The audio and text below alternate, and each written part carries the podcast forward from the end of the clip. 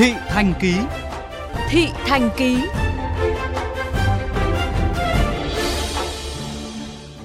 Thưa quý vị, sau 3 ngày đầu Hà Nội thí điểm phân luồng giao thông tại một số nút giao thông trên quốc lộ 6, quốc lộ 70 và trục đường Lê Văn Lương, Láng Hạ, tình trạng ùn tắc cục bộ bước đầu đã được tháo gỡ. Ngã tư sở, nút giao nóng nhất khu vực nội đô mà lâu nay người dân vẫn gọi là ngã tư khổ, đã trở nên thông thoáng hơn. Tuy nhiên áp lực đang có dấu hiệu đẩy sang một số khu vực lân cận, ghi nhận của phóng viên Hải Hà. Khác với mọi sáng đầu tuần, phải xếp hàng dài từ đoạn chuẩn bị rẽ xuống vành đai 2, chờ 6-7 nhịp đèn mới có thể lưu thông qua nút giao ngã tư sở, thì sáng nay, anh Nguyễn Anh Tú ở quận Hoàng Mai, Hà Nội đã rất bất ngờ vì đường thông thoáng sau khi Sở Giao thông Vận tải Hà Nội thực hiện phương án phân luồng mới. Cái đường lại là ngày hôm nay tăng cấp đôi, nhưng mà tuyến đường từ ngã tư vọng qua ngã tư sở đến Nguyễn Trãi thì hôm nay là cả quãng đường tôi đi chỉ chưa đến 5 phút thôi nếu mà chỉ là tính riêng tuyến đường ngã tư sở thì mình hôm nay tiết kiệm được khoảng đâu tầm 15 phút. Chưa kịp vui mừng vì đã nhanh chóng vượt qua nút giao ngã tư sở đi láng, anh Nguyễn Minh Dân đã khá chật vật di chuyển ở hướng ngược lại vì xuất hiện ùn tắc cục bộ tại điểm quay đầu xe gần cây xăng trên đường láng. Với cái đường láng xuôi về Trường Trinh thì mật độ nó vẫn cao, chăng cho đến à, nút đèn đỏ, chỗ đấy có khi phải ba bốn nhịp đấy ô tô thì à, toán hết cả cái đường à, của xe máy xe máy thường phải đi lách trong này đi uh, ngược chiều ở cái chỗ Nguyễn Trãi để sẽ về Trường Trinh.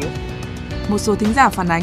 trong buổi sáng thứ hai đầu tuần, tình trạng ùn ứ cục bộ tại nút giao ngã tư sở đã có sự dịch chuyển lên một số nút giao gần đó. Một thính giả phản ánh. Khi mà qua được cái nút đã tư sở mà đi lên láng, có thể là do cái lượng lưu thoát nó quá nhanh ở cả tư sở lên láng dẫn đến là ùn ở cái chỗ giao với cả yên lãng cái nhịp đèn ở trên chỗ yên lãng và giao với làng có thể là bên sở giao thông chưa điều chỉnh tăng cái thời gian để dành cho cái đường láng lên cho nên là quãng đường như là cái thời gian ùn nó lâu hơn hẳn. Tiếp đó khi qua được yên lãng thì lại tiếp tục bị ùn ở đoạn giao với láng hạ lê văn lương theo đại diện của đội thanh tra giao thông, Sở Giao thông Vận tải Hà Nội, ùn tắc tại nút giao nóng nhất hiện nay đã cơ bản được giải quyết nếu có sự có mặt của lực lượng chức năng. Tuy nhiên, tình trạng các phương tiện xe máy cố tình đi ngược chiều tiếp tục xảy ra khi vắng bóng lực lượng chức năng, ảnh hưởng lớn đến tốc độ di chuyển của các dòng phương tiện.